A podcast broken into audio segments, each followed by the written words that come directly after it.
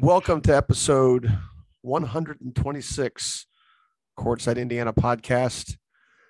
Joined this week, Nick Baumgart. Zach is still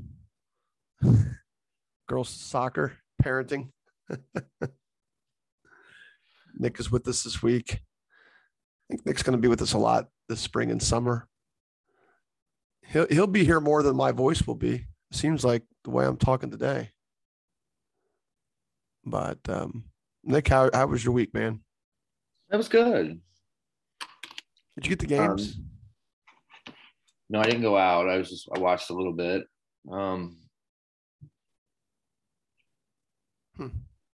Just watch. yeah, I've got bit. I've got big plans this summer.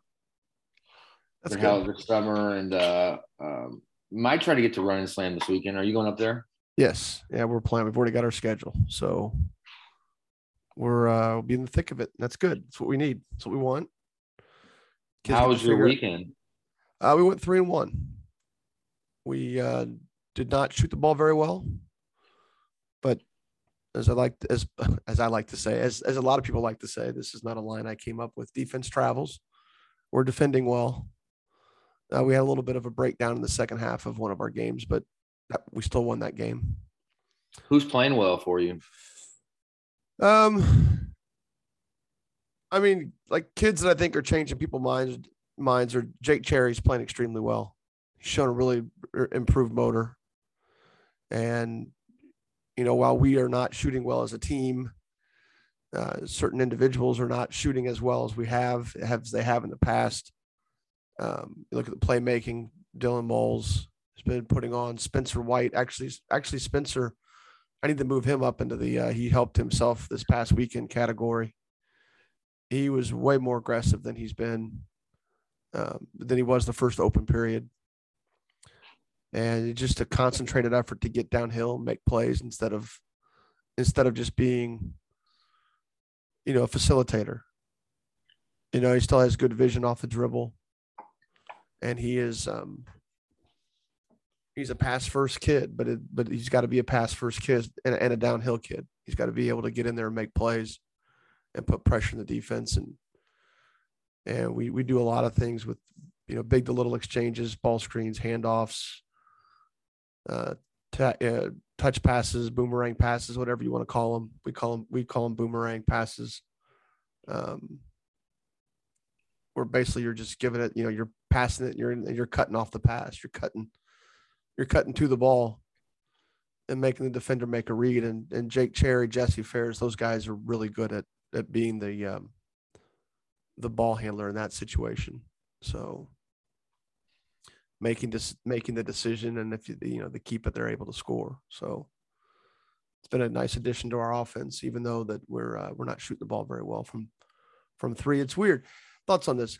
We we played on a court all weekend that had a college line and an NBA line and I've got three kids, especially who are used to shooting a good three to five feet behind the high school line. Now, all of a sudden, this past weekend, we're shooting three to five feet behind the NBA line, and almost everything was short. I think that's a legitimate reason, or did we just shoot the ball poorly?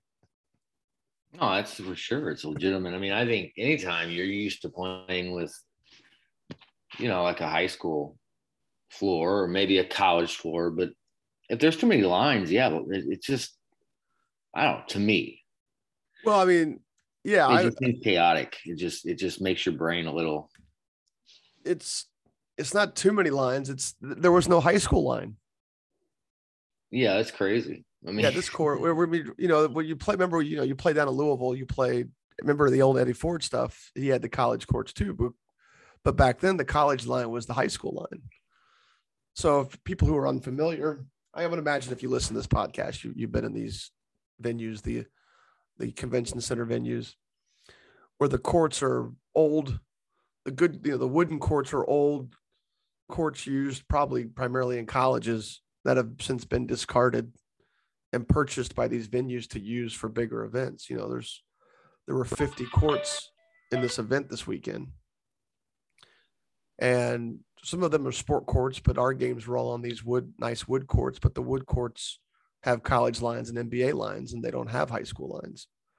And we did not adjust well to that. So uh, but luckily we're we were pretty physical defensively this weekend, and and uh, we we we got through it. But um, the um, you know, this weekend we're going to play games on regular courts, high school lines, high school length, and we'll see. And yeah, it would be nice to know that our guys could shoot from well beyond NBA range, but but a lot of it is such when you're such a finely tuned athlete as some of these guys are with their shooting. I mean, you know how much work some of these guys put into it. You've posted some of it on your on your Twitter.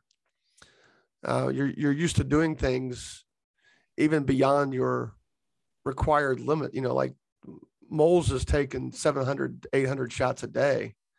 It's not right. like his toes are on a three point line. Right. You know, Beagle, I see Beagle's workouts. He's working in the barn up there where he does a lot of workouts. It's not like his toes are on the three point line. He's a good four or five feet behind that line most times. Now all of a sudden it becomes a visual discrepancy because you have these, not that you have the extra lines, but you have the extended lines.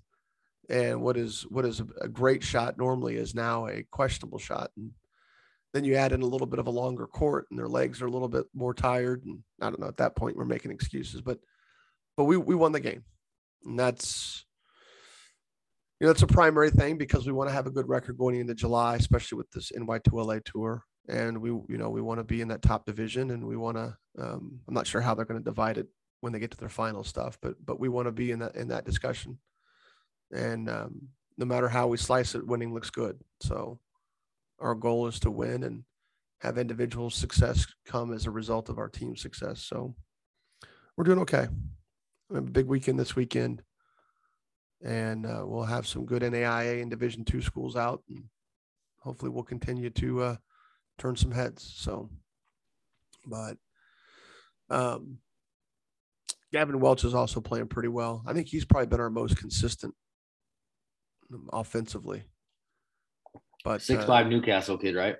Yeah, a little taller than that, but yeah, six six, and yeah, him and Spencer are really good. And I and I the, the, the thing I like about the point guards we've got Moles and and Isaac Higgs down in your neck of the woods and Dejon Craig is we don't turn the ball over a whole lot.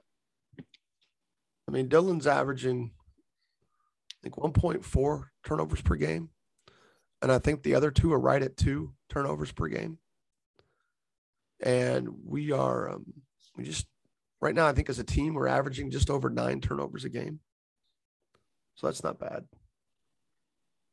That's not bad at all. So pretty pleased with that type of decision making and just got to get back to hitting shots. And I guess the good news is we can win close games. So we won two, two one possession. Or well, we won two one. We won one one possession game, one two possession game, and then one game. One of our wins this past weekend was like 18, 19 points. I can't remember. How about you get beat? Uh, I think we lost by 11 or 13 to Atlanta All Stars. Okay. They're a very, very large team. Learn quickly how short we are here in Indiana, seems like. But let's get to the recruiting part, get the recruiting update. Since last week, we've had one, two, three, four, six commitments and a maybe had a little bit less than a dozen offers. Let's start with the offers. JJ Loudon from Crispus Attucks. A lot of these are still seniors. It's amazing how many of these kids are seniors, but gets an offer from Weber State or Weber State, sorry. Blake Jacobs uh, from Northridge gets an offer from Holy Cross, the NAI version. Uh, Antonio Lisenby gets a junior college offer from Northern Oklahoma. Hunter Johnson from South. Nope, I'm skipping that one right now. Jack Benner picks up right his first Division One offer, correct, from Liberty. Uh, from Brownstown is a really good sophomore guard, going to be a junior guard, probably going to be one of the state's leading scorers next year. Uh, Jacob Zazovsky from Lake Central picked up a Bethel offer this past weekend. Blake Jacobs also picked up an offer from St. Xavier, which is an NAI school. St. Dowdy, Dowdy from Ben Davis picked up his first Division One offer. I think it's his first one. Sorry if I'm wrong on that. Uh, he's um, got a uh, Siena. Siena, okay. He picks up an offer from Miami of Ohio. Coach Steele there with the offer.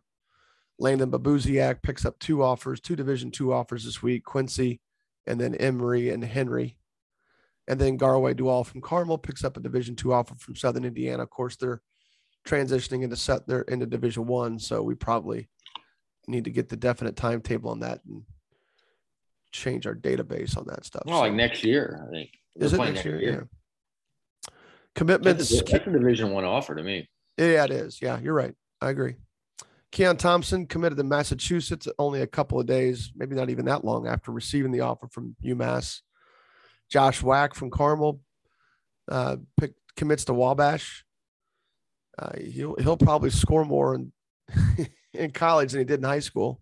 The uh, Wabash has got a really good class coming in. Yeah, they do. They've they've done well. Um, they've done they've done very well. they obviously got to the national championship game or semifinals this past year. Uh, did, did did not get the did not get the job done, but but still impressive. Yeah, still impressive season on their part. Cole Harrod from Hanover committed that, or from Floyd Central committed to Hanover.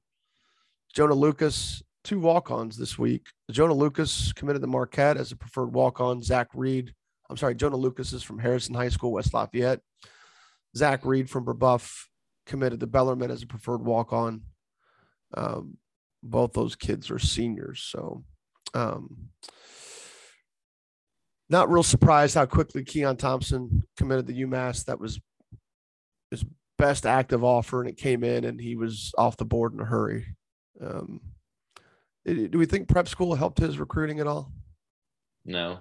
No. Yeah, I don't either. If anything, I think it hurt it because I think it, it, it created that seed of doubt. Well, why did he leave? You know, yeah, a lot of I, coaches, they said, "Why did he? Well, why? Why did he?" It just, it just seemed more dramatic. I think than anything. Well, I, th- I think you've got to couple it too with a noticeable improvement in the spots you're weak in. Look, Keon Thompson is a wonderful talent, and in in a the the more he is, I mean, he could be a lot like Carson Edwards, right? Who went to Purdue, played at Purdue, had a cup of coffee in the NBA. He could be that guy, that undersized shooting guard who's kind of a high volume guy, but can definitely get cooking. I mean, I would anticipate Keon being able to put up impressive numbers at UMass. But for him to get the offers that he wanted, which I'm you know I'm assuming he's waiting for high major offers, he was going to have to be a point guard at his size, and he just he's I mean he's I don't think he's selfish, but he's a reluctant passer. He just it's kind of a last resort for him. I think a lot of that is vision.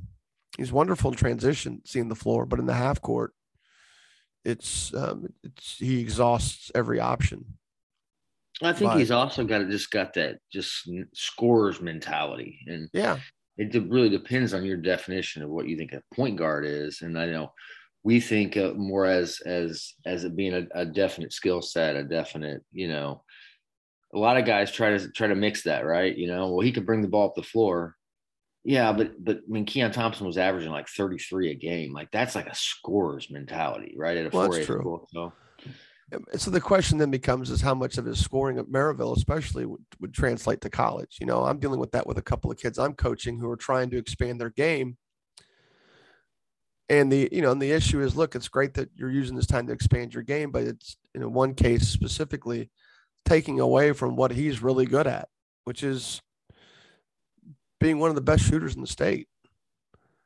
And talking about one of my wings and and he's trying to drive and score in traffic, and it's it's it's um it's not something he's going to do at the level he wants to play, and he is being recruited at the level he wants to play because he is a tremendous shooter.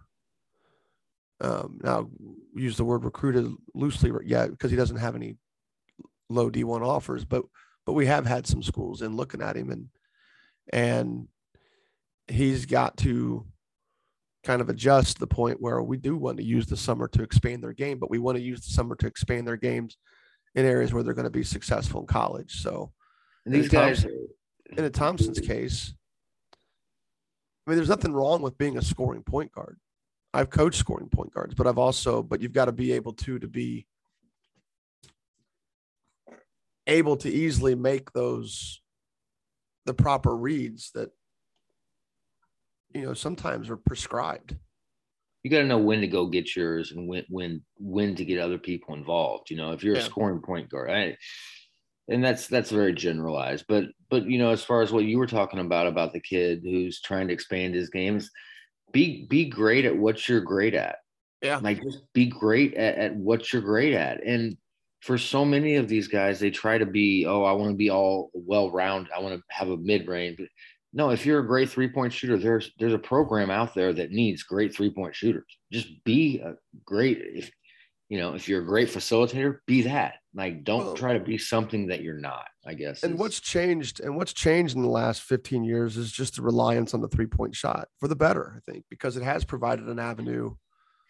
You know, I'm going to be dangerous here to make the comparison to, to like a Duncan Robinson, but you look at even just going from I mean, he started out at Division three school, so I think it's an apt it's not a bad comparison to to have to see some of these kids that he was such a good shooter that became obvious that he could be a niche shooter at a high major. Maybe not obvious, but it became an option. And then it became obvious that he was good enough at it. And then it became an option that he could be a niche shooter in the NBA. And he's been successful doing that. Now, I think he struggled this year.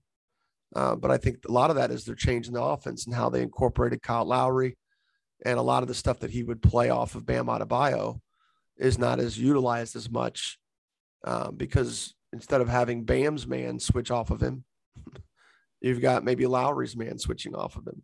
Duncan Robinson has proved himself at a high level. Yes. Yeah, absolutely. And he's proved himself at a high level to be really good at offensively, really good at one thing. And that's and that's shooting the ball. And so I think the the the reliance on the three point shot has allowed certain individuals maybe not to be one dimensional, but maybe to be one dimensional offensively and at least be a willing defender, if not, if not a better defender. Uh, you know, and it's, um, and it's not like these shooters today are just guys that stand in the corners. If you've ever watched, you know, the way that Miami uses uses their shooters coming off a lot of dribble handoffs to bigs, and that's basically the modern game of basketball. Um, hey, can I ask you? Can I ask you something? Yeah, always. What were your thoughts on Nigel Pack in Miami? um, I got Jim laughing here. It, it's four hundred grand a year is not change your life money. It's it's fun money. It's it's spending money. It's it's hopefully he's wise with it because this is probably the most marketable his name, image, and likeness is going to be in his life. Um, even if Can he I makes stop it, you, pause yeah. you for one second. Yeah, I think I would argue it is life changing money. Okay, because here's and here's why. But it, won't, but it won't. It won't. Here's last. why. No, it, it, doesn't. It doesn't here's, last. here's what. Here's what I. Why do you go to college and why do you play college basketball? Well, for most kids, well, I would right say, to set themselves up for the future. Correct. Yeah, but so just gonna, go with me here. Just go with me here. All right. Just turn your gonna, brain off and just go with my right. But most kids do that, right? I mean, it's going to end with the obviousness of the point. But go ahead. So what I'm getting at is Nigel Pack is is going to have eight hundred thousand dollars. He's going to not only does he is he going to have that education paid for, right? That I'm. Well, that was already paid so, for. Right, exactly. But he's going to have some money. And my my point is, with his name and and and maybe he goes on and plays in the uh, professionally uh, wherever Europe, wherever. But he's going to have that eight hundred thousand dollars to kind of. Yeah, but that that money spends. I mean, you think of how many people But he gets, he's getting his life off to a good start. He's going to well, have he's going to make lots of more money down the road. But my well, my point is that when he's young, he's going to be able to buy a house. He's going to be able to buy this, and he's going to be able to get credit and things that young people, you know, I, I, think we take for granted as we get older, but it's just, I'm just pointed out. I would well, just, it's not life changing money in the fact that he can sit back and, well, that's what life changing, but that's what life changing money is. Now you're talking about. You're no, talking I think it's about, life change. I think the process I'm talking about This is this deep, Jim. This is real deep. But, I understand because we're talking about graduating college without any debt is and being is up eight hundred thousand. Hold on, graduating college without any debt is a game changer. There's no question about it. Yeah. It is it is an life asset. It is an asset.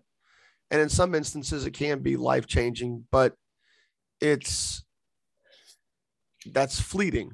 If you don't capitalize on it, if you don't value it, it's not um, it's not wealth. Let's let's go Well, that's there. life. That's life, though. You have to wake up every day. You're only as good as as your last day. I mean, Right. But those who applaud, who, those who are of course praising this, including the the guy that bragged about it on Twitter that gave him the money, it's the value in it is going to be what does he use it for? That's going to be the value in it. If all he does is, and I'm not obviously I'm, I'm as I explain this, it's going to sound like I'm making it very binary. Either he has it all or he doesn't. First of all, he's not going to get eight, he's not going to get 400 grand. He's going to get much less than that. So he's going to get, he's going to have a large chunk of it go to taxes. Um, he's going to have to pay, hell, he'll have to pay taxes on that car. So that's, that's reality. So you start there. Um, did he have somebody help him with the negotiations? Probably, maybe not. Um, I think most schools are handling that internally as as as they are within certain certain rules, but it's that's the most he's going to make, barring. I mean, look, it'd be great if he could have an NBA career. It'd be great if he could have. I mean, I would gather, I would bet that most most NBA players, a vast majority of them, don't make four hundred grand a year in endorsements. There's probably oh, I'm, so, you, your your stance is is a bad deal for Pack. No, no, no, no, no, no. What I'm just saying is. I'm no, no, I'm kidding. not. Oh, definitely not saying it's a bad deal for Pack. I think it's no. I, I just think that as everyone celebrates this, like this is like mind bending shit. I'm like, it's not. It's, it's.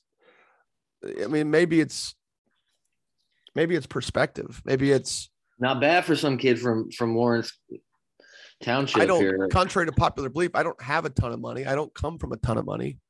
Um, but I did have an inheritance, and I know what that inheritance was, and I know where that inheritance went, and I know where that inheritance inheritance is sitting. So it's there when I get old enough to don't give a you know what. I mean, it's and, and even at that, it's not life changing money. But it, you know, when I'm 65, 70, maybe, you know, and I don't want to do anything else with my life but sit back and be the next Joe McDuffie, just without without the many, this, you know, without all the baseball stories. Um, you know, I'll have money to go, you know, I'll have money to go around and still have a car payment, still have a place to live, and still be able to buy food and things like that. But um, in the meantime, I'm working. But it's it's not. It really isn't life changing money. I mean, it's certainly a convenience, and it's certainly if he handles it well, he can do good things with it.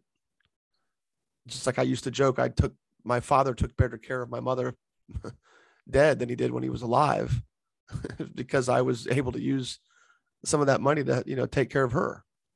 I mean, they were divorced long before he passed away, but but that so that was there therein lies the joke. But but it's it's not it's um I don't I don't know how good it is for the game to have. I guess what bothered me was that guys out there bragging about it, like, "Oh my God, we're giving this guy the moon," and it, they're not. It's it's play money, and if it's not used wisely, that's why so many professional athletes go broke after they retire. It's why so many people who win the lottery go broke, you know, soon thereafter. Sure. because it's it's not how much you make it's it's what you do with it. Now you talk about getting into the nba and you're getting into your second long-term contract. Now you're talking about generational wealth. You're talking about setting up not just you not just your kids but your grandkids and maybe hell even their grandkids or maybe even their kids that's that's just a different level um but you know we don't need to get in the economics of it all because that I can go down that rabbit hole. it's not Archie Miller money. No, it's not. And you know, we'll soon hear just, we'll soon hear about the first million dollar in, you know basketball guy. Um, it may have already happened, I'm, and I'm glad we don't know about it.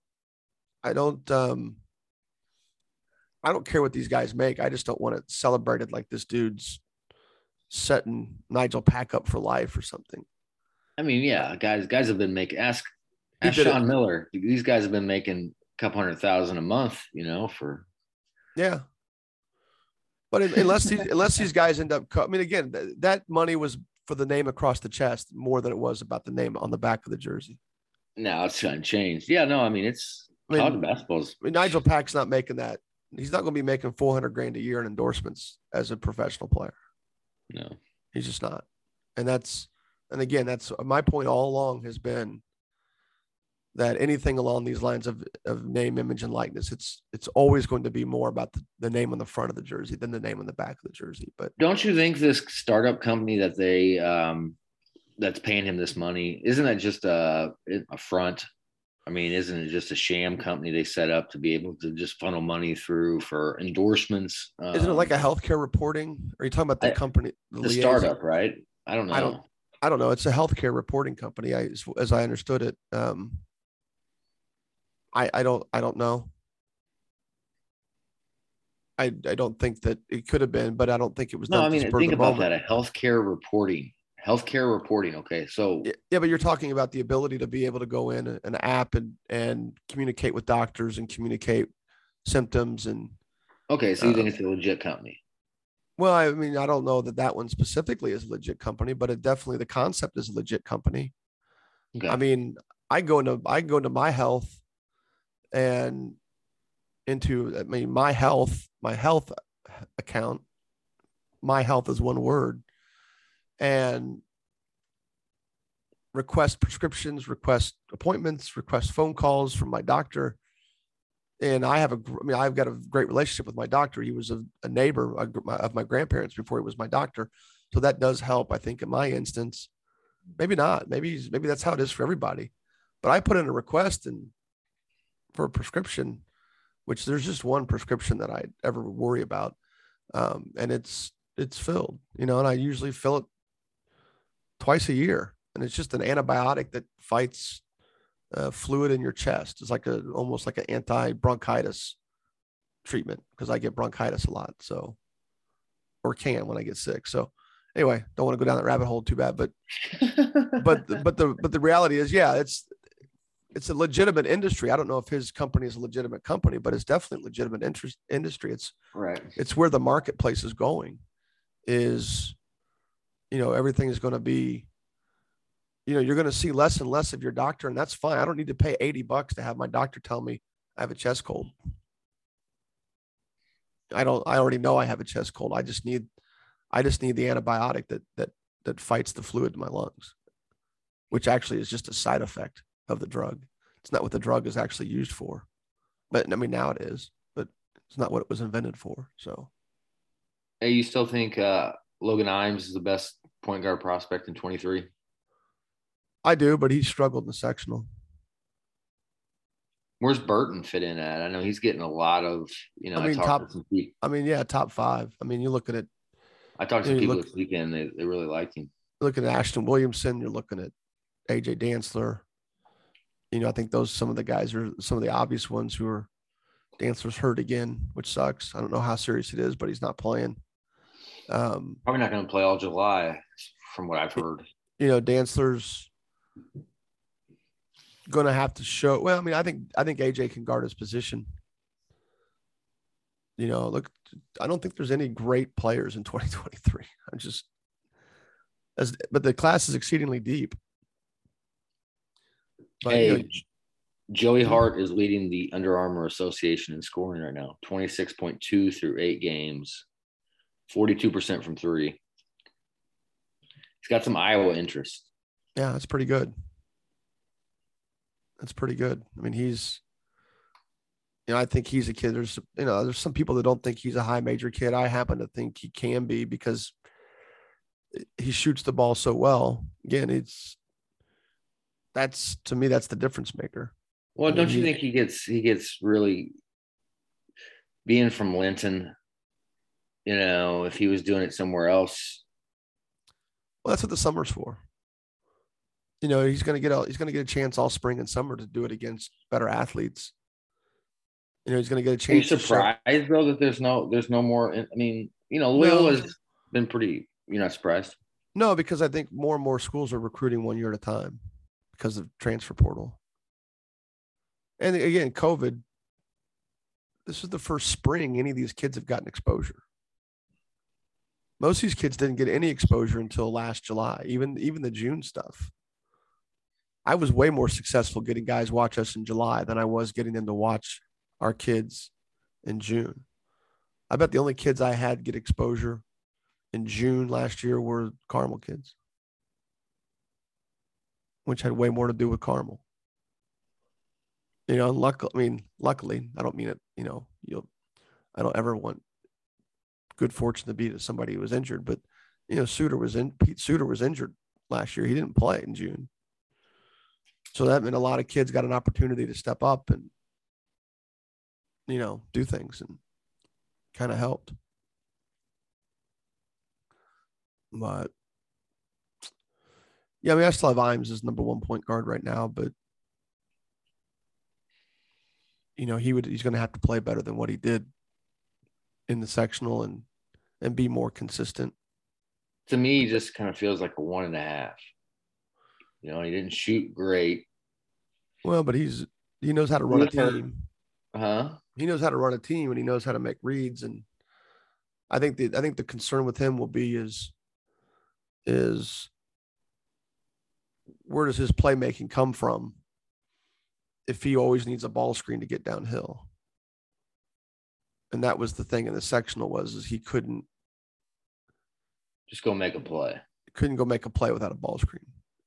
And I'm a big lover of ball screens. I'm a big lover of exchanges between bigs and littles on the court. So see, I'm not. I'm I'm I'm one of those get out of my way and let me just go make a play. I mean, that's I, I think that. that's one of the things to today. I just feel like the game's kind of changed in that regard, and it made it sound like an old head or something. Well, but, but no, but uh, Zionsville, he's the key guy, so the defense is going to be geared to take him take that away.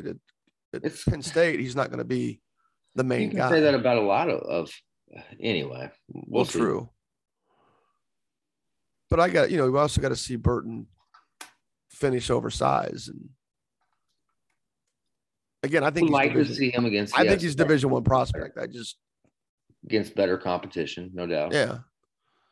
I mean, I think he's a better player than Travis Grayson, and as much as we as much as we talked about Travis Grayson on here the last year, you know, during his senior season, when he when he finally got up against it, he really struggled.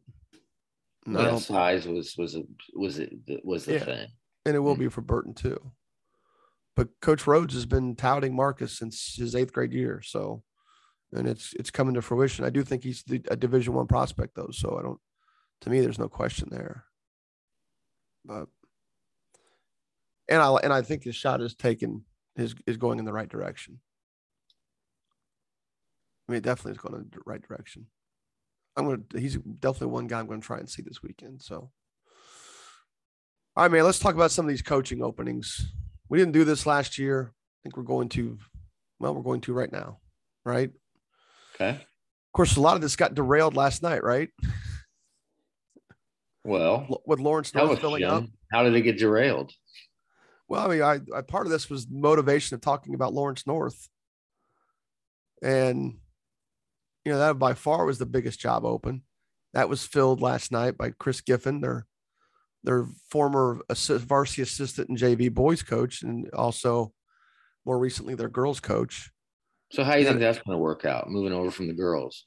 Well, I mean, Shane Sumner did it at Westfield and did it very successfully. Obviously, he's did it at a time when Westfield had the most talent they've ever had. Yeah, Braden Smith and Cam Haffner help. Abs- absolutely, yeah, absolutely, it helps. Um, Romac.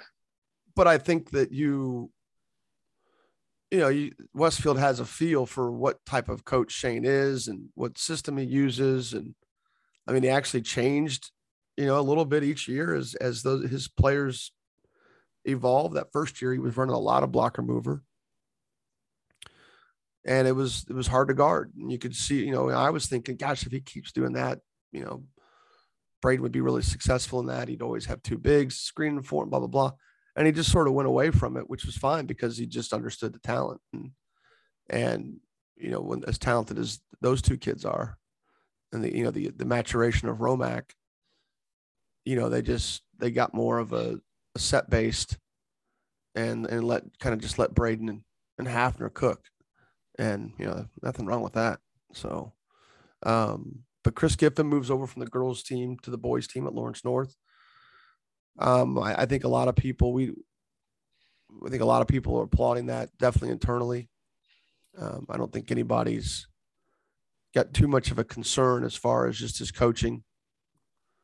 Um, he's, he's, he was excellent on the girls' side. I know Keefer trusted him on the boys' side for many years. I don't know that he took the girls' job thinking that was going to be his path to the boys' job. I don't know. Maybe he did.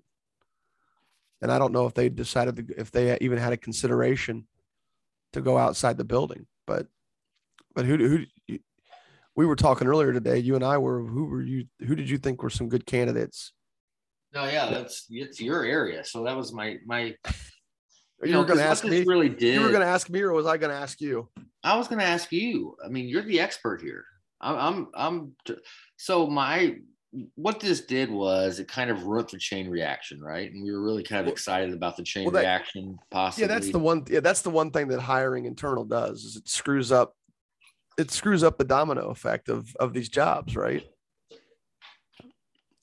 Just like when Carmel when Carmel hired Scott Heady, a college coach, and then then they hired internally after Heady left. It's like there's two chances for there to create this chain reaction of coaching moves, you know, that never happened. You know, and Warren Central when they hired DeAndre Davis, they obviously he wasn't a head coach at the time, so that didn't create any voids. I mean, most of this discussion is is the fun part of how are these voids created, or you know, how are these voids filled, and what other voids are they creating? So let's, let's hypothetically let's just play this little game here. So if who would you have have looked at outside of the Lawrence North community to fill that job? Well, I think they had, they had another internal candidate. They had Jared Good, who'd been there for three years, former former college head coach, longtime college assistant coach. Uh, I don't I don't know I don't know how heavily I don't know how heavily he pushed it. You know, I don't I mean it was, certainly wasn't a very long process, so it wasn't like anybody could get any momentum. But he would definitely have been an an interior candidate for that job. Um, I my first phone call would have been to Delaney.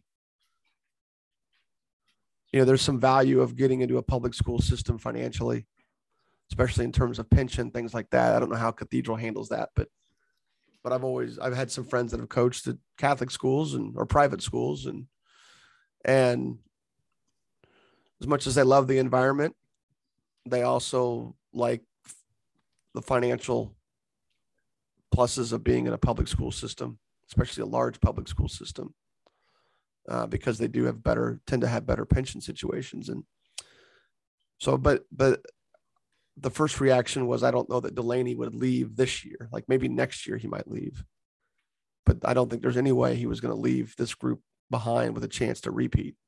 Right. So, so that was off the table. Other than that, I don't know. I, you know, you know, what are your thoughts? Who, you know, who would be some, you know, the sneaky well, I, SOB being me, I'd go talk to Joey Hart and see if he'd bring Joe with me. yeah, yeah, because you know, well, yeah, it's it's you know, but I think probably probably at some point, you know, I don't know, but I know probably Shane Burkhart would probably be interested. Was probably interested. Yeah, I think he wants to get back to Indianapolis. I wouldn't be surprised. Well, I think we both know he does. Not, but not not just for any job though. And Lawrence North isn't just any job. No, but I mean, he's got you know. But, but isn't Shane from where? Shane isn't he from Northern Indiana. Marion. I mean, yeah.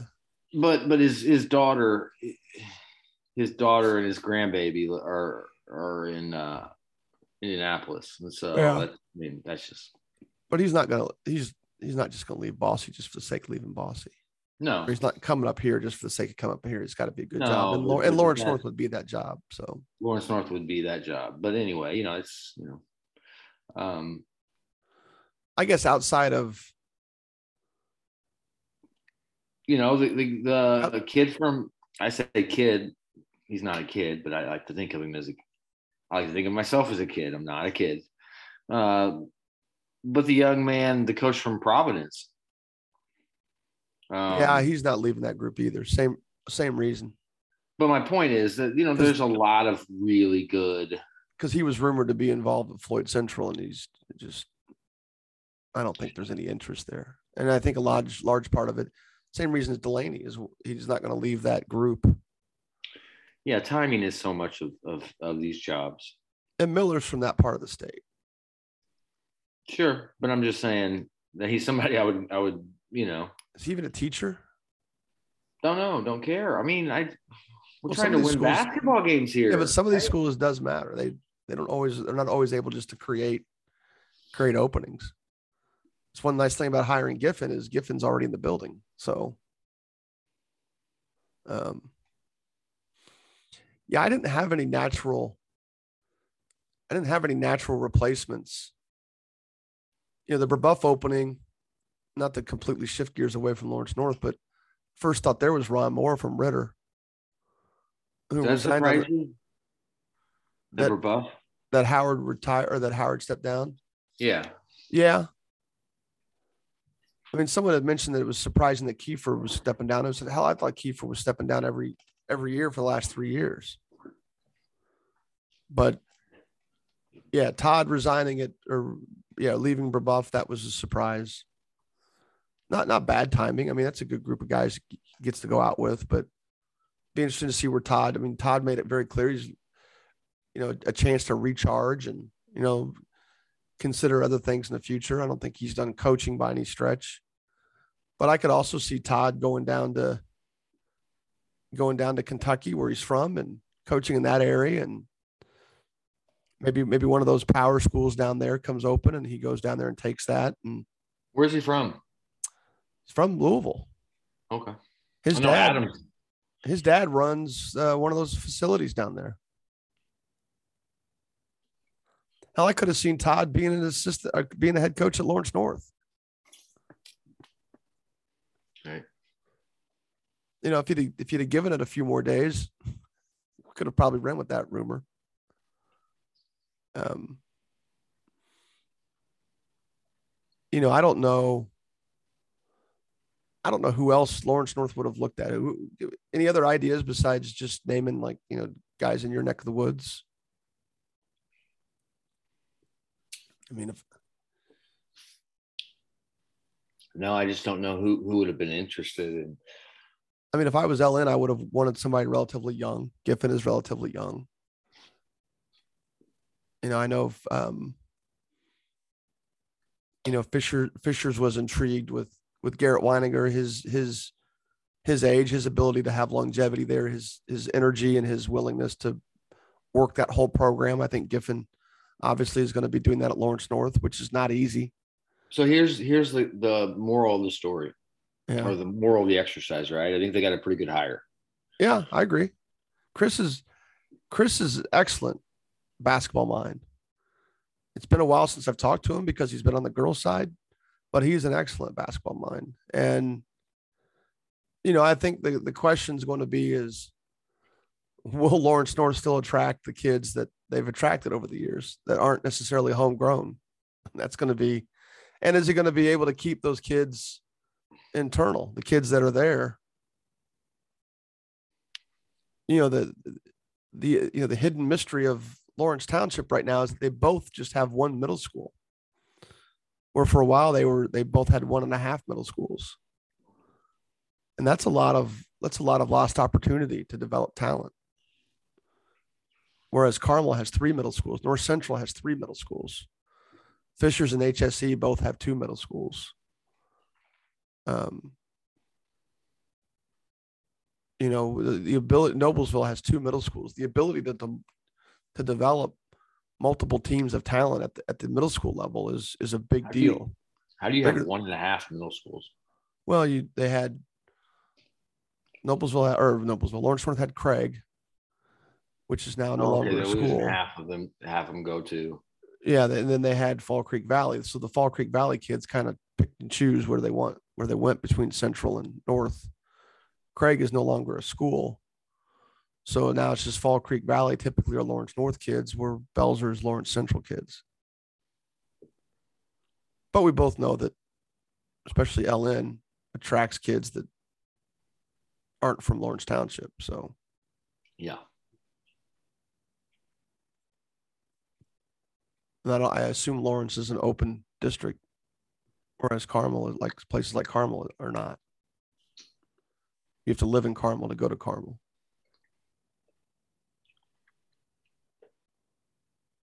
That's as much to do with resources as is anything. Sure. Otherwise, there'd be 15,000 kids going to Carmel. Yeah, I mean, well, the academic, and then look, Lawrence North is a good school. Don't get me wrong on that, but, but, yeah, you don't want to wake up and have, you know, even fifty extra kids more than what you hire teachers for is a problem. You know, those are Sure. hold on a second. Being summoned. Um, any of these other jobs, turn your head. Mishawaka, we kind of know some of the names there. Mishawaka, that's one of the big schools that's open. Um, Craig Heatherly, Lee Nailon, there's a name from the past. Bodie Bender, the head coach at Carroll, Flora, may have been offered the job. Alex Daniel, Aaron Butcher, former Jim Reamer assistant, former junior college head coach at um, Ancilla, and then whatever the school in Enid, Oklahoma is. I can't remember its name. Sorry, Aaron. Aaron's now currently the athletics director, Tippecanoe Valley. They've got Tippecanoe Valley's got a lot of talent back. I wouldn't be surprised to see Aaron end up there as the as the AD slash coach. Aaron who? Aaron Butcher Oh, okay. used to be an assistant Indiana Wesleyan, coached with me for three summers, and and then took the Anzilla Ancilla head coaching job and and really took them to places they had never been before. He just did an outstanding job at his two stops. They got some good candidates there. Yeah, I think Heather, I think Heatherly played at Mishawaka. I mean, Lee Nailon obviously is a South Bend great. Um, Lee Nailon is in TCU. Lee Nailon. yeah, as in as in state champion Lee Nailon with with Jaraan Cornell and the famous Bob Punter timeout that should have never been called for Valpo.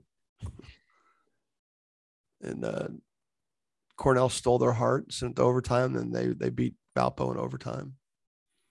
what high um, school? South Bend Clay. All right, Clay. Alex Daniel, head coach at South Bend Riley, and I don't know where Heatherly is now. I don't know much about him other than he played up there. Blake Wesley's high school coach. Alex Daniel. Alex Daniel, absolutely. Alex Daniel, a former player of mine. Is that right? Yeah. It's a good group. We could do a whole podcast in that group. In fact, they kind of want to do something. I'm just like, like no one, the only people that care are us. Well, that's typical. Well, I know. I mean, it'd be a good reunion. I mean, I would be up for a Zoom call with those guys. Alex hasn't said anything about it. It's been Dominique and a couple others. Maybe it'd be a good Zoom call. I don't know if that makes a good podcast. Floyd Central, you know, that job's pretty pretty interesting to me. They've got Yeah, a really think- good younger group. And Caleb Washington's brother is a sixth grader, and I hear he is like nationally ranked good. Yeah. Well, Floyd and Jeff both being open. When I mean, I don't know when the last time two of those three schools, New Albany included, I don't know when the last time two of those three schools were open.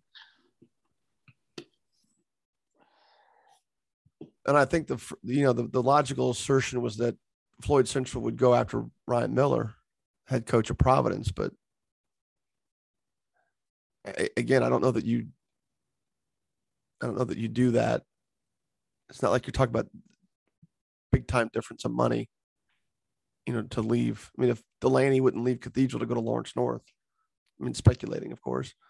Uh, It's more than money there, though. I mean, there's surely there somebody Cathedral can. Yeah, but I think Providence got a good thing going on down there. I think they've got a good thing going on down there. Public school? Providence is not. No, it's parochial. Actually, it's definitely part of the diocese. Sure.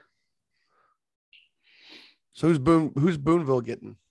Is that a is that a choice job? Is that going to be a good job? Well, they'll be as good as they've they've been in a while. Yeah, I've heard some names. I, I that's I'm pretty not vague. Come on. There's there's good. There, well, I mean, I'm saying there's good, they're going to be as good as they've been in a while. So like, Yeah, you know, you got Clay Connor, Cooper Eigner. right. Um, I guess I just picked on that because it's in your neck of the woods. I mean, look, Brebeuf, Central Cat, Lafayette Central Catholic, Floyd Central. I just don't to say anything about Boonville yet. I've heard some names. Huh? Jeffersonville, those are big jobs, you know, and they don't really have. It's not as interesting. It's not as interesting of a, of a rotation. Like I don't know who's moving into these jobs. Like who wants Jefferson? Who wants to jump into Jeffersonville right now, other than maybe Sharon? Would Sharon leave Logansport that quickly to go to, to, to go to Jeff? I mean, Was he there a year? He's been there, yeah. He's been there a year. I, I think the thing with Sharon is that there's been some times where there's been some flirtation with it, and I'm not sure that it's always been a two way, two way thing. I think maybe one time Jeff may have been interested, where, where Sharon wasn't. Another time, How Sharon did was the, how interested. his uh, how did his tenure at Madison? How how would you grade that? uh, the same as every other coach that's been through Madison, other than Baumgart or other than Bullington. You're you're Baumgart, not Yeah. other than Larry Bullington. I think dicey. I don't think Madison's a specifically a, a fun place to coach. I think Why? they got a lot of I think they got a lot of coaches in the stands and I think they're in a rough conference and and I think they have some and although they may be leaving that conference, they may have left it already. I don't think there's a lot of realistic expectations for what that program has produced over the years. Now, somebody go in there and dig into a feeder system and I mean it's pretty isolated. That's the other thing is they don't get a lot of people rolling in there as good of a community as it is. And it's got some beautiful areas. I, I was down there for a wedding last summer. Sure. spent- no, I'm with you. I'm, i spent three days I- there. Spent two and a half days there. So, um, you know, it's it's um, I'll throw my name in the hat. You know, you kind of put me in there. You said, you know, Baumgart. there you Well, go. There you go.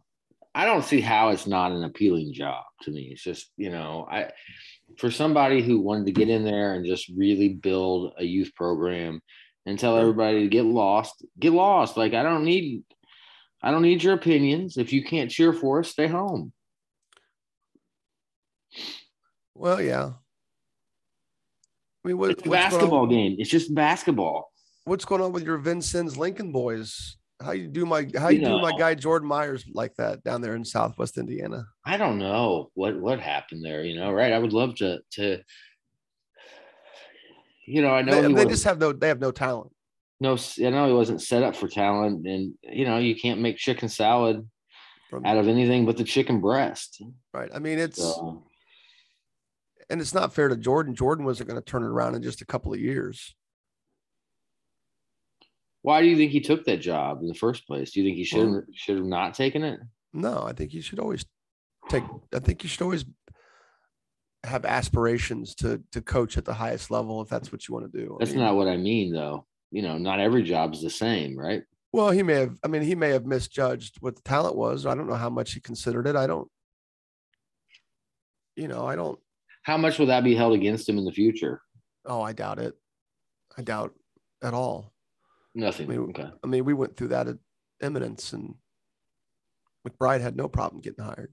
Well, I get that, but Eminence is, is was never Vincennes Lincoln, and Vincennes Lincoln, to be honest with you, was Vi- not very long ago one of the best jobs in, in all of Southern Indiana. I mean, it was right. I mean, Well, Vincent, I would say ago. Vincennes Lincoln. Yeah, 20 years ago. But, you know, people have lived and died since then. So, I mean, it's, I don't think that Vincennes Lincoln is Vincennes Lincoln anymore.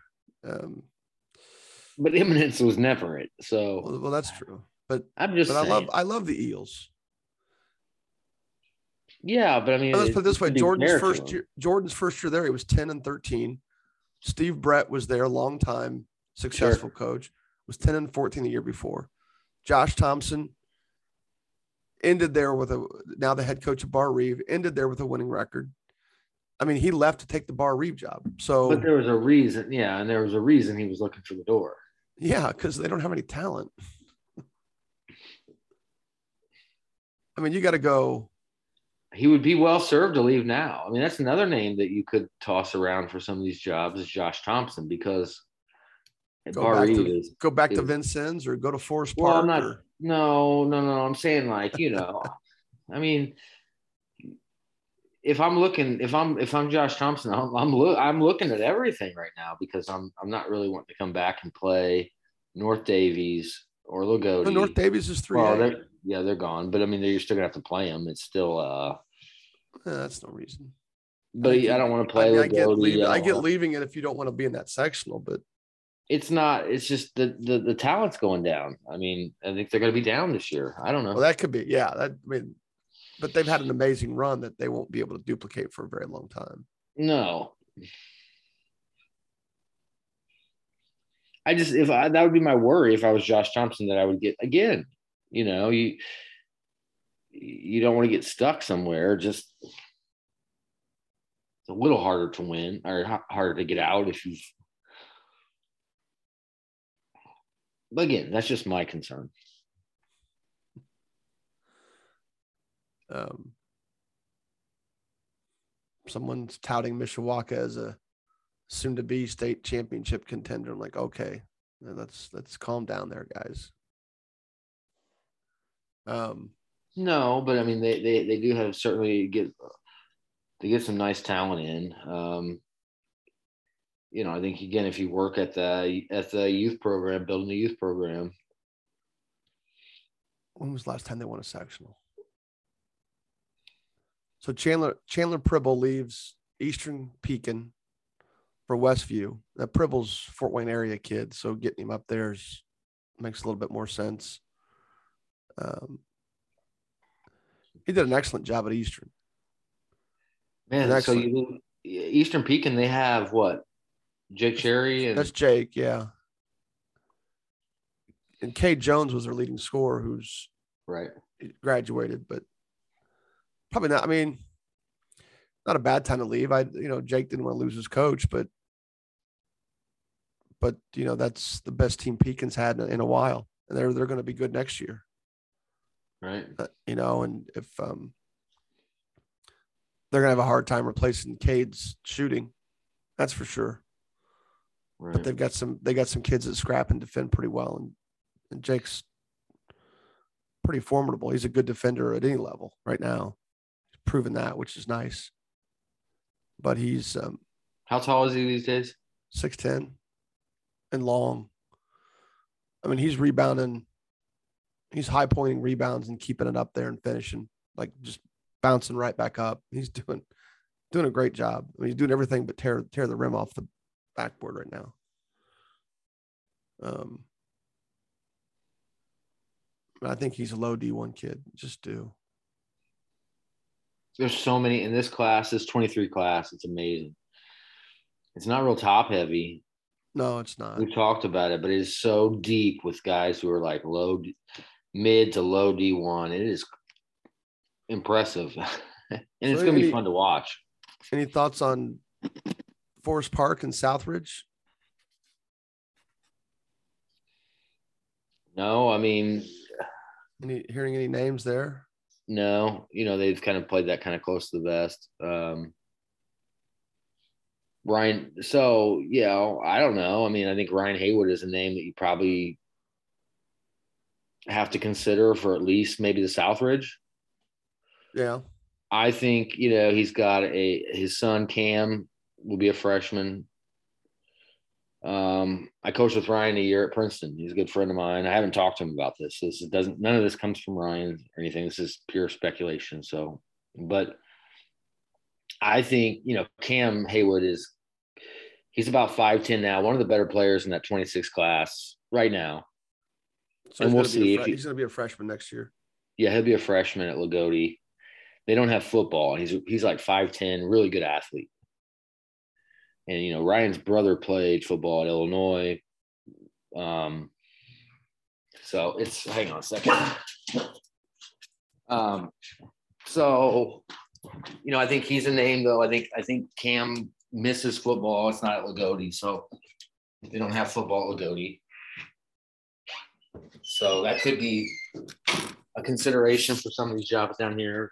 Ryan Hayward, you know, he's had a really good, really good run at Loogootee. He's got Peyton Bledsoe back. He's got going to have a nice little team back. Right. Parker Arvin back. Um, but outside of that, no. The, o- the know, only other Forest, Park, Forest Park's a school that usually that likes to hire from internally. yeah. you know they like to they like the internal hire so you look at going back tom beach jeff litherland um, david welp even he's a forest park guy so Right. The I wonder if if um if Brad Dickey at Trinity Lutheran surfaces for any of these Southern Indiana public school jobs. That would be the interesting one. Not that he has to stick to Southern Indiana, but but he's down there already after spending four or five years at Franklin. Took the they didn't renew his contract and he took the Trinity Lutheran job and I mean he did okay with that group. where's New Trinity Wash- Seymour. Okay I don't know if Brad ever got rid of his house in Tipton or not, but Morristown, Morristown would be a good spot. He could get closer to Indianapolis. I mean, he could also just, like I said, surface at any one of these Southern Indiana jobs. Not, not the ones by you. I'm talking about the one like New Washington, Hauser, Yeah. southeast wash yeah yeah, South Hauser, Pekin, possibly. Um, Central Catholic being opening. The, the Brebeuf job is interesting. Would John Avery is the only internal candidate there. Uh, Ron Moore from Ritter would be a good hire. Both those guys would be good for that job. Any other thoughts on? yeah i think it's that that Brebeuf kind of feels internal like an internal I think so. yeah But it was interesting when Park Tudor went out of state. That didn't go real well. and I, I hope Rebuff doesn't go that route. I hope they don't get wowed by somebody that comes in from out of state that obviously has a good resume, but that doesn't necessarily translate. I can't remember the guy's name. Sheldon, I want to say it was Sheldon. Good dude. Just, just really. I mean, I think really there's there's pros and cons to everything, right? But like, you know, there's there's definite um, value in knowing who, what kind of person you're hiring. yeah. You know, you, if if you hire an internal candidate, you know, certainly if you're coming over from the girls' side, you know, like Lawrence North. I mean, I think I think lapel is a job that's open. That's, I mean, I would say that is a good job, but it's it's had some issues. Jimmy Howe, longtime head coach, longtime head coach. Jimmy Howe leaves the mid mid season last year because of all the parental stuff that was going on in there. Just decided he had enough you know, JR was his son was the head coach at Zionsville. Why not go enjoy that? And he's old enough that he could just retire and go out gracefully. And they bring in Win, Todd Winland from Sheridan, who had a, did a good job at Sheridan last year. But you know, Todd can rub some people the wrong way, and there's some. But Todd, I think, is an excellent coach. He was, Carmel girls coach there, and it was I thought he did a great job at Carmel but he's he's hard to he can be hard to play for. Um, and I don't I don't know that they. I can't imagine. I mean, he's from that area, so I'm not. I can't imagine they hired him not knowing what his disposition was as a coach. You know, so big time. I mean, Lapel that that they share they share a school district with Frankton, and as stable as Frankton is, Lapel has been unstable, and I think a lot of it is because the school board and or administrators or whatever level it it, it, lowers to has clearly not shown much of a spine when it comes to dealing with with parent interference with coaches. And it's too bad because Lapel's a growing community and should be a team that that competes on a yearly basis, especially with the good young guy, young players that they have. How far is that from Indy? Not very far. It's 13 miles away from 465. Oh wow. I mean, it's exit 213 or 214, one or the other. So it's 13 What side of town? North. northeast.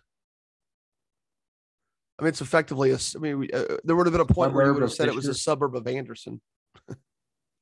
It's a suburb of Anderson, is what they're Yeah, saying. that's what they would. You would have said that a long time ago, but yeah, now it's solidly a suburb of Indy, but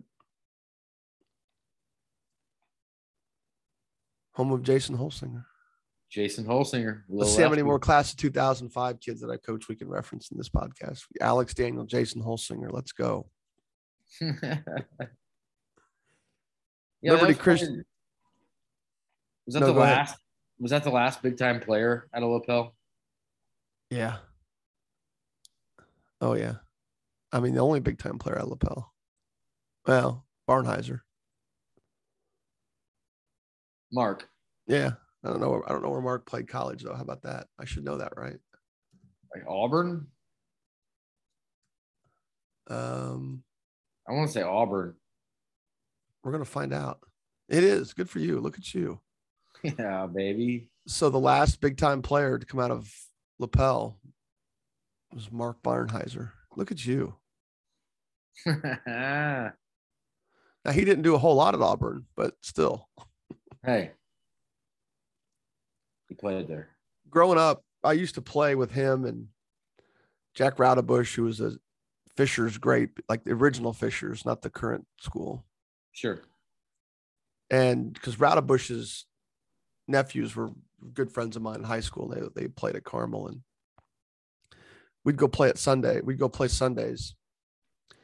And basically, with Barnheiser and Raudebush out there, it, it wasn't really us. It wasn't really me playing basketball. It was sort of me just running back and forth because there wasn't a whole lot of passing going on between those two.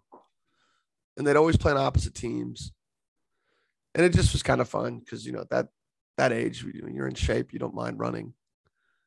Right. Probably punch one of them now, but if they did it that much, I say that jokingly. I've it's been a long time since I've played, let alone with with guys like that, but like that were good. But man, they could stroke it. It was fun watching them shoot. It was not fun running up and down, not touching the ball. But uh yeah, I mean, look, I just Morristown's a good Muncie Central. When uh, can we? When does Muncie Central get to turn this thing around? I Man. mean, I'm, I'm of the belief that the North Central Conference schools just need to be good. it's hard. Yeah, it's hard to believe that, that you can't can't just run into some talent there Muncie Central, but it's just hard to believe you couldn't build it. I mean, Muncie's a it's got talent. A lot of those kids leave Where do they go? Yorktown and Delta. A lot of them live in Muncie, like in Muncie, and go to the the what you would have called at one point the rural schools. Sure. you know now they're you know muncie's one of those we, we could probably do a podcast on the, the migration of talent in the state and how a place like Sure, muncie which used to you know had muncie north muncie south muncie central central would always be good and south or north but one of them would always be good maybe not both of them at the same time but of course central was always good but it, yeah it's too bad they have not been able to put anything together there lately. You know, and I admire Chandler Thompson, who was obviously one of their great, great players, going back there and giving it a shot. He was an assistant at Lawrence North for a number of years, but I, I just can't imagine um, the undertaking that it would be required to get that done.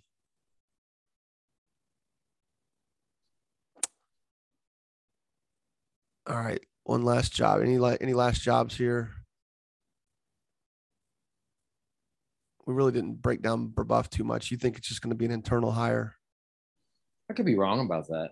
You know, well, sure. Certainly, Coach Mort Ritter would be a good one. Um, there's probably some candidate right off the, but yeah, it just feels.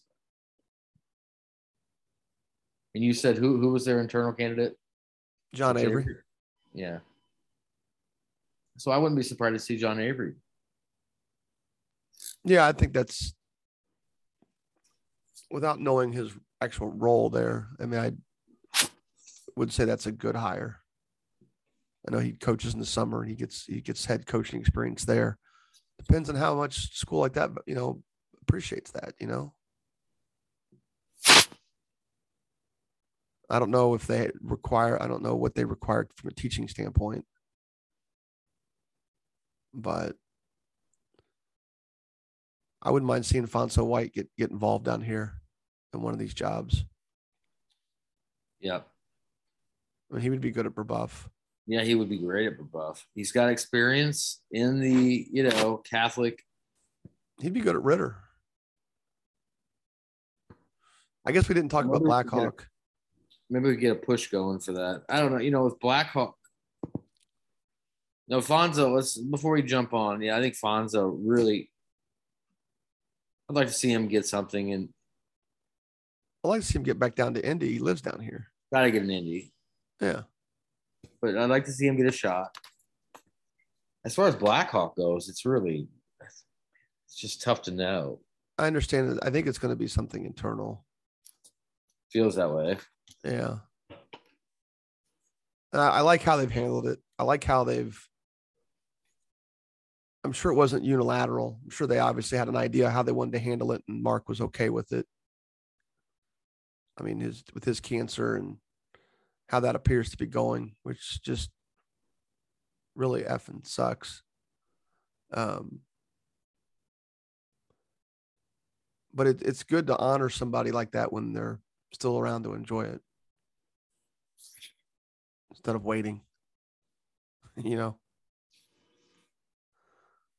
um i mean it might be a little easier when it seems inevitable but to to make those decisions but but it's still good that they did it. And i'm glad he got to finish the year out. When he beats it do you think he'll give his job back to him? If he beats it hell yeah they do. Yeah. No, when, I, when he beats it when he yeah. beats it. I mean, it's pretty I'm bleak, man. I'm still hopeful, but yeah, you know, having gone through that from a relationship standpoint, not to depress the audience here, but when you're around it kind of day to day, it can drain on you too. And you, you want to do everything you can to be the, the, the hopeful one in the room and all that. But but um, you know the quality of life stuff comes into question and and um, you know like what what you know what what happens if you know when you do how you beat it. You know it just depends. I don't know. It's it's a rough scenario. Absolutely. Hope he wanted to beat it. Come back and coach. That'd be that'd be the best story ever. Even if he was even if he was an assistant. I don't think anybody would turn that turn that down. But he's the perfect guy for that job. It's just going to be hard to imagine anybody coaching. Well, they could they could easily give they could give it to Jay Sefton, who coached before him. Yeah, but my, my point is just and I don't know that. And I say when I say it's going to be internal, from what I've heard, I did not hear that it would be Jay, but I think there was some discussion that if they they couldn't come to any hardcore decision, that Jay would take it certainly on an interim basis. You know, I just remember, I remember Mark years ago. First was maybe a sophomore. Your your audio is your I just remember you me- start you start leaning back, and all of a sudden things start hitting your shirts and your sweatshirt. Yeah, do you hear me now? Yeah, you're good now. No, I just remember meeting him, you know, several years ago, and he was already a very accomplished. Um, and I was nobody, you know, and I introduced myself to him, and he just always he had all the time in the world, you know. He had just gotten beat, I think, by uh, by Trey Kaufman, Silver Creek at uh, Southport, and they had loaded the bus and you know mark mark took the time sit sit there and talk to me for 15 20 minutes about his guys and about his team and about you know this and this anyway good dude and will be missed in the coaching profession No way to end it on a somber note, eh?